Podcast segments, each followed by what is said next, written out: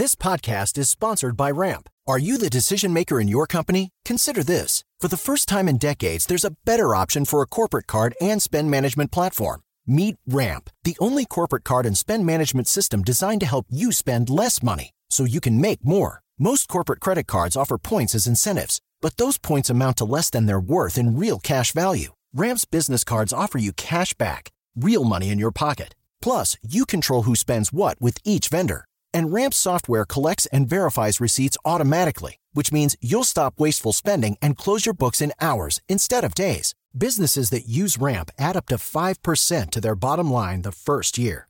If you're a decision maker, adding Ramp could be one of the best decisions you've ever made. And now get $250 when you join Ramp for free. Just go to ramp.com slash easy. Ramp.com slash easy. R-A-M-P.com slash easy. Cards issued by Sutton Bank and Celtic Bank members FDIC terms and conditions apply. It's brand new, season two.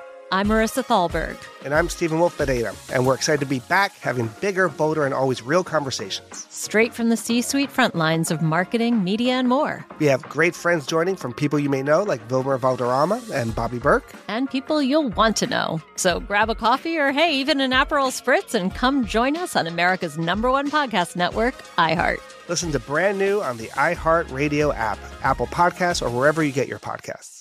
Oh, hi, I'm Rachel Zoe, and my podcast, Climbing in Heels, is back and better than ever. You might know me from the Rachel Zoe Project, or perhaps from my work as a celebrity stylist. And guess what? I'm still just as obsessed with all things fashion, beauty, and business. Climbing in Heels is all about celebrating the stories of extraordinary women, and this season is here to bring you a weekly dose of glamour, inspiration, and fun. Listen to Climbing in Heels every Friday on the iHeartRadio app, Apple Podcasts, or wherever you get your podcasts.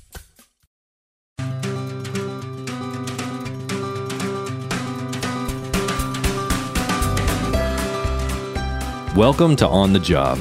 This season, we're focusing on how people and businesses are getting back to work.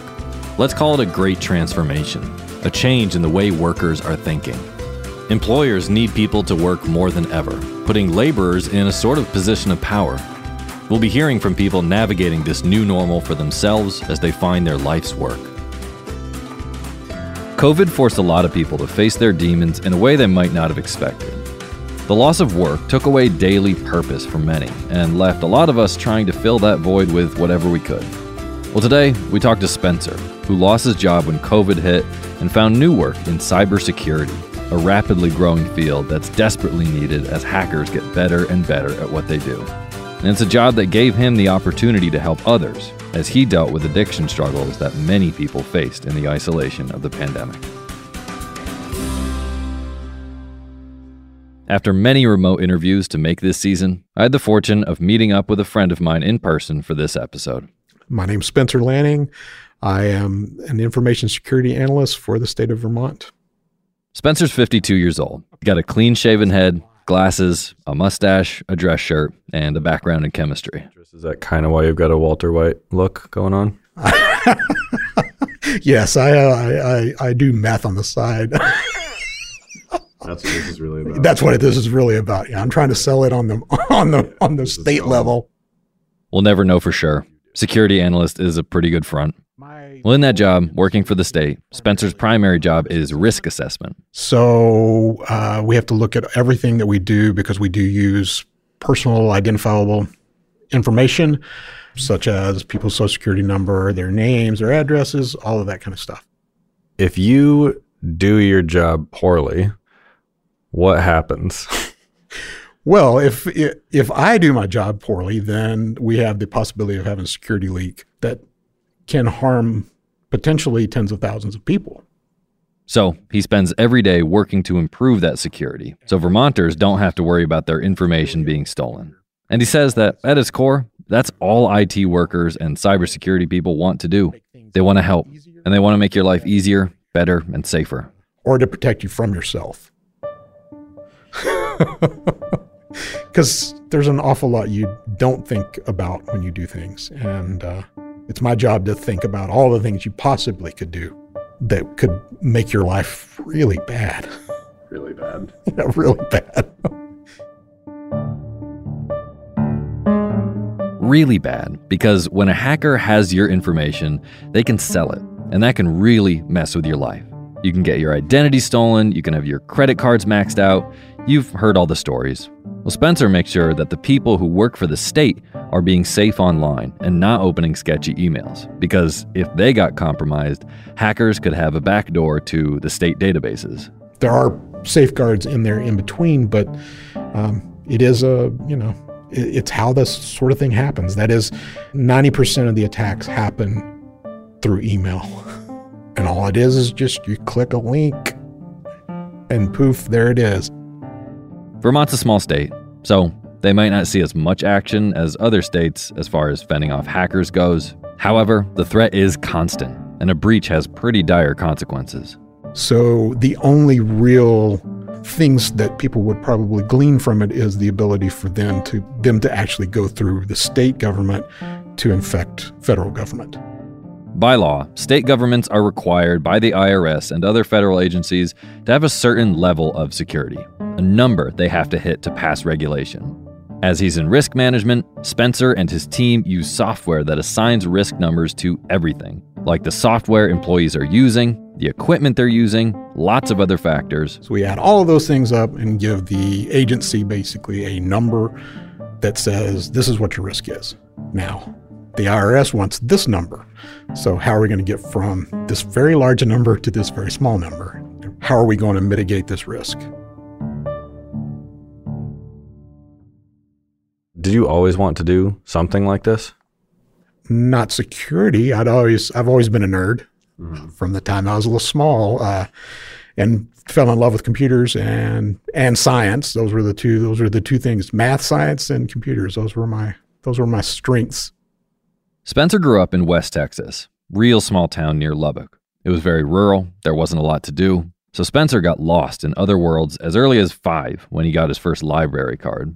which the library didn't normally do that. But I would go and check out five books and then read them all in a day or two at most, and then go back another five books.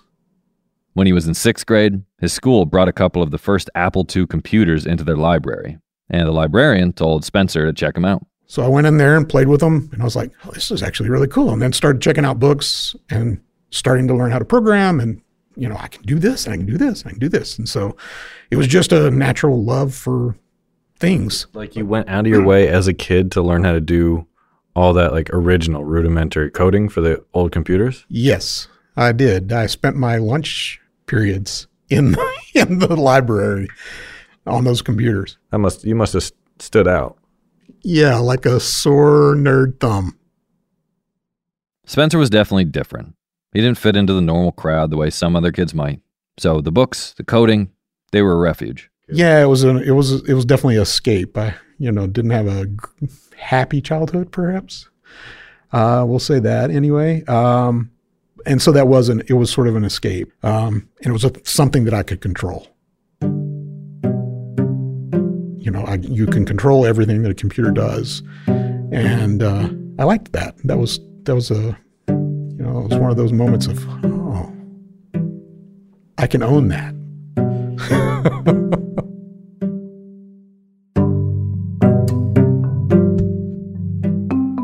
He loved coding, loved it. Loved it so much that by the time he was about to go to college, he knew that he couldn't go into computer programming. Because I can remember in high school when I was programming, I would lose days. Totally just trying to find the two or three bugs that were in there. I missed a semicolon here and I missed a, you know, spacing here. And I would I would just dive into the code and just I would lose absolute track of time. Coding was a refuge for him, but it was also an obsession.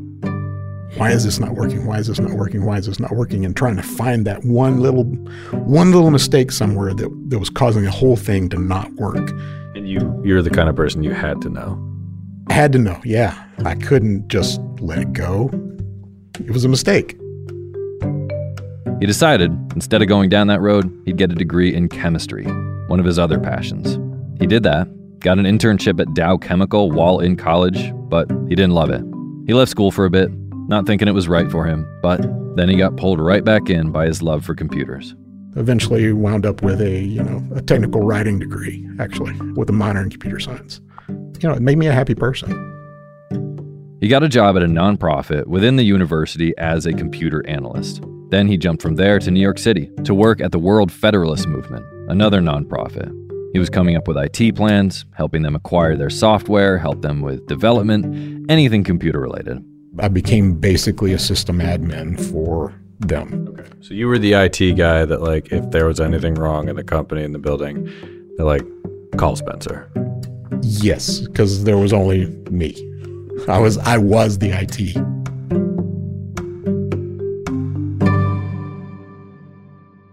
That was a 18 year job. During that time, Spencer and his wife Ava had a daughter. Ava got offered a job in Vermont, which they loved every time they drove through it, so they decided to move there. And Spencer kept his job at the nonprofit. I was like, I can still do my job no matter where, as long as I have an internet connection. Um, and so I did. I did. I did that for quite some time. Right up until 2020, Spencer was doing this remote work. But then, of course, in March, COVID happened. The nonprofit he worked for was pretty much held up by big grants, which went away pretty quick, and the staff started dropping off one by one. I was able to hang on for a little while, and then um, in May, the majority of the funding went away, and so it dwindled down and dwindled down and dwindled down, and finally, IT became not a necessary component, but something that they just couldn't afford. Like many people in early 2020, Spencer was very suddenly out of his stable job. And also, like a lot of people around that time, was facing isolation that would become a reckoning for him.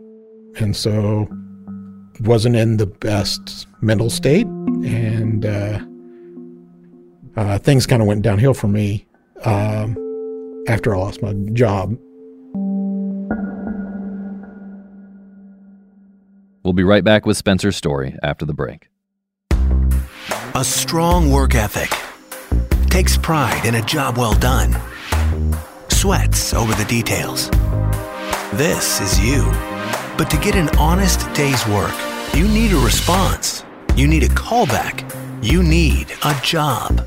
Express Employment Professionals can help because we understand what it takes to get a job. It takes more than just online searches to land a job. It takes someone who will identify your talents, a person invested in your success. At Express, we can even complete your application with you over the phone. We'll prepare you for interviews and we'll connect you to the right company. Plus, we'll never charge a fee to find you a job. At Express, we can put you to work with companies of all sizes and industries, from the production floor to the front office. Express knows jobs. Get to know Express. Find your location at expresspros.com or on the Express Jobs app. Back to Spencer. It's 2020. He just got put out of work. And like a lot of people, he's having a hard time with the isolation. And uh, began to have a bit of a alcohol problem. And uh, things kind of went downhill for me. Spencer admits that he was a habitual drinker before COVID. But a few years into the pandemic now, I feel like looking back, when the world really closed down, people had to face their habits in close quarters, and there was a real fork in the road. Where some people got shaken up and they're like, you know what, I'm gonna start doing yoga and I'm gonna get my dream job and like basically using the isolation to I don't know, clean themselves up or whatever. And then there was the other direction where the isolation was just a place where you can go and self destruct. It definitely, uh, I did not go into the happy, let's go do yoga and let's clean our lives up. Let's, uh, yeah, no, the isolation really tore at me and gave me an opportunity to, to drink more. That was the thing that, that really kind of cemented it. It, it became such, such a daily obsession such a daily obsession.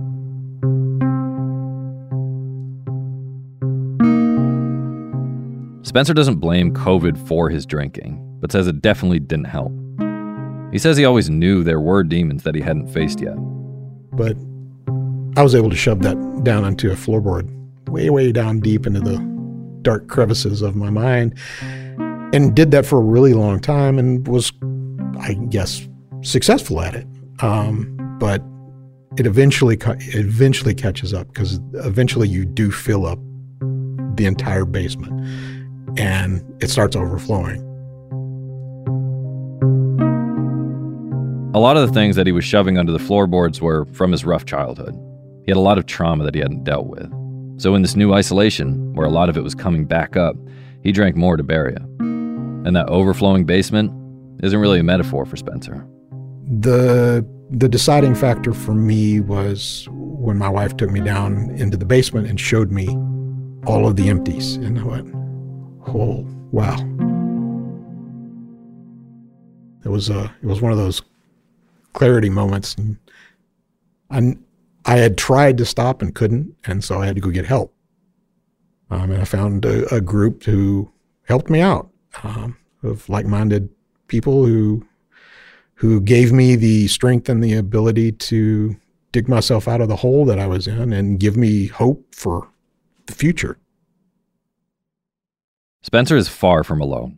Between the isolation and losing the purpose that comes with waking up every day for a job, addiction rates and substance abuse drastically rose all over the world. I can attest to this because I was one of those people. I'd always had demons too that I smothered with alcohol, but COVID gave me a place to self destruct in a way that I never really had. Took me to the lowest moments of my life. And I know this is weird to say, but I'm grateful it did because I got desperate enough to get better, just like Spencer. That was a that was a good moment in my life and a bad moment in my life. It's kind of a it's sort of a bittersweet moment. But I'm so glad that it happened because I'm in such a better, much better place than I've ever been in before in my life. Same, buddy. So, he decided to make some changes. First, he had to get out of this isolation. He needed something to do every day.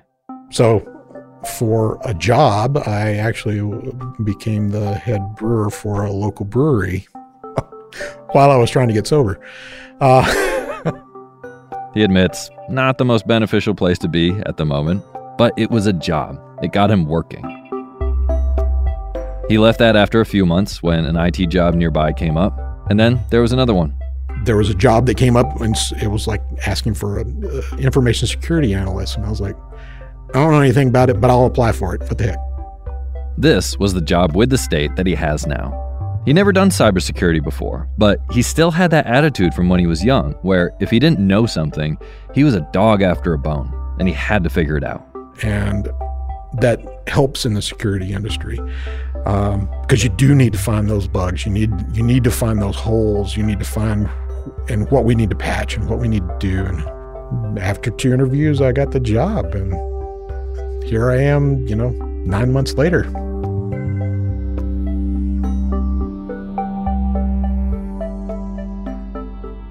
Back to present day, he loves his job. He works every day to make sure Vermonters' personal information is safe. And if he's doing his job well, people probably never hear about it. No, in IT, you typically don't hear when things work. You hear when they don't work. So, and that's just that's just the nature of the beast. But he says he still gets a ton of satisfaction out of it. It can be thankless and might be work that most people don't realize exists until it goes away. Spencer's also a volunteer firefighter on the side now, and same deal. Unless your house is on fire, you're not going to necessarily think of firefighter. But when your house is on fire, that's the first person that you're going to turn to. For better or worse, as technology becomes vastly more integrated with our personal lives day by day, that means there are just going to be more bad actors out there looking to take our information and sell it. There's always going to be somebody who's looking to make a buck off somebody else in the easiest way possible. And not everybody realizes that it's up to me and to other people to say, you got to think about this or make sure you're doing this so that you don't expose yourself and any information that you might have.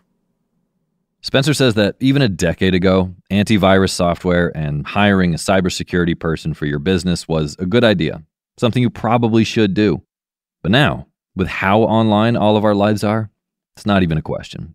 These are things that you have to think about and and you have to think about where's my information? If i if i put my credit card number in on a website is that safe? If somebody asks me for my social security number is that safe to give them? Is my health information safe?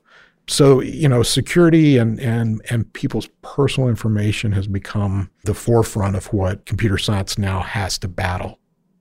And with that being the case there are tons and tons of jobs in cybersecurity right now everywhere for big companies or corporations, startups, or if your main drive is just helping people. There's tons of work with nonprofits and state organizations where the pay admittedly might be less. A job can be more than that. The quality of life is important, and working for the state of Vermont is it's about quality of life and has nothing to do with the job. It just has to do with making you a better human being, a better person. A job is not necessarily about the paycheck part of what drew me to working for nonprofits was that that satisfaction of knowing that when I went to sleep at night, I knew I had done something for something more than myself.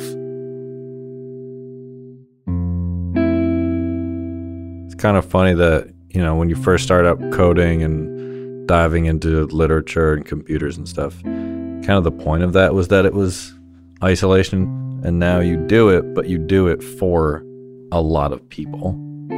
It is something that I do think about, and it helps me come to terms with that I'm giving back somewhere. And giving back is an important part for my sobriety. It's also an important part as a human being. If we all gave back more, things would go a lot smoother. Do you feel now like you're recoding yourself? Mm, yeah, I guess you could say that. Yeah you know, I'm fixing some of those bugs that were there. Yeah. Yeah, I'm definitely fixing some of those bugs. And, you know, things things are running a lot smoother than they ever have been before.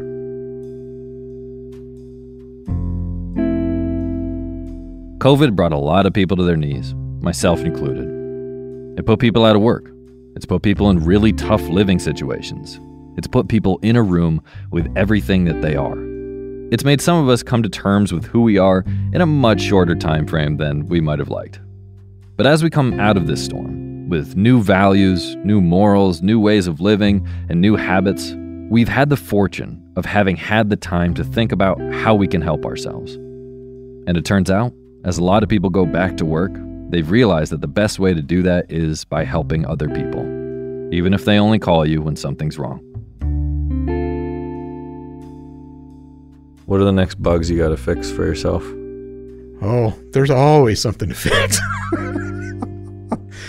but uh, yeah, learning to be more patient, learning to be more kind, and to, you know, to know that there is hope. There is hope always. There's always hope, and there's always a chance out there. Makes life worth living. It's not always. It's not always a bowl of cherries, but doesn't have to always be the pits. yeah, you saw what I did there. We're 100% ending on that.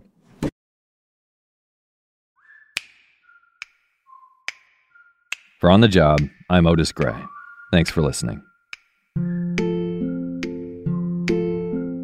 If you or someone you know is struggling with addiction, help is out there you can go to findtreatment.gov or call their national hotline 1 800 662 HELP for more information. That's 1 800 662 4357. We'll put this info in the description of the show.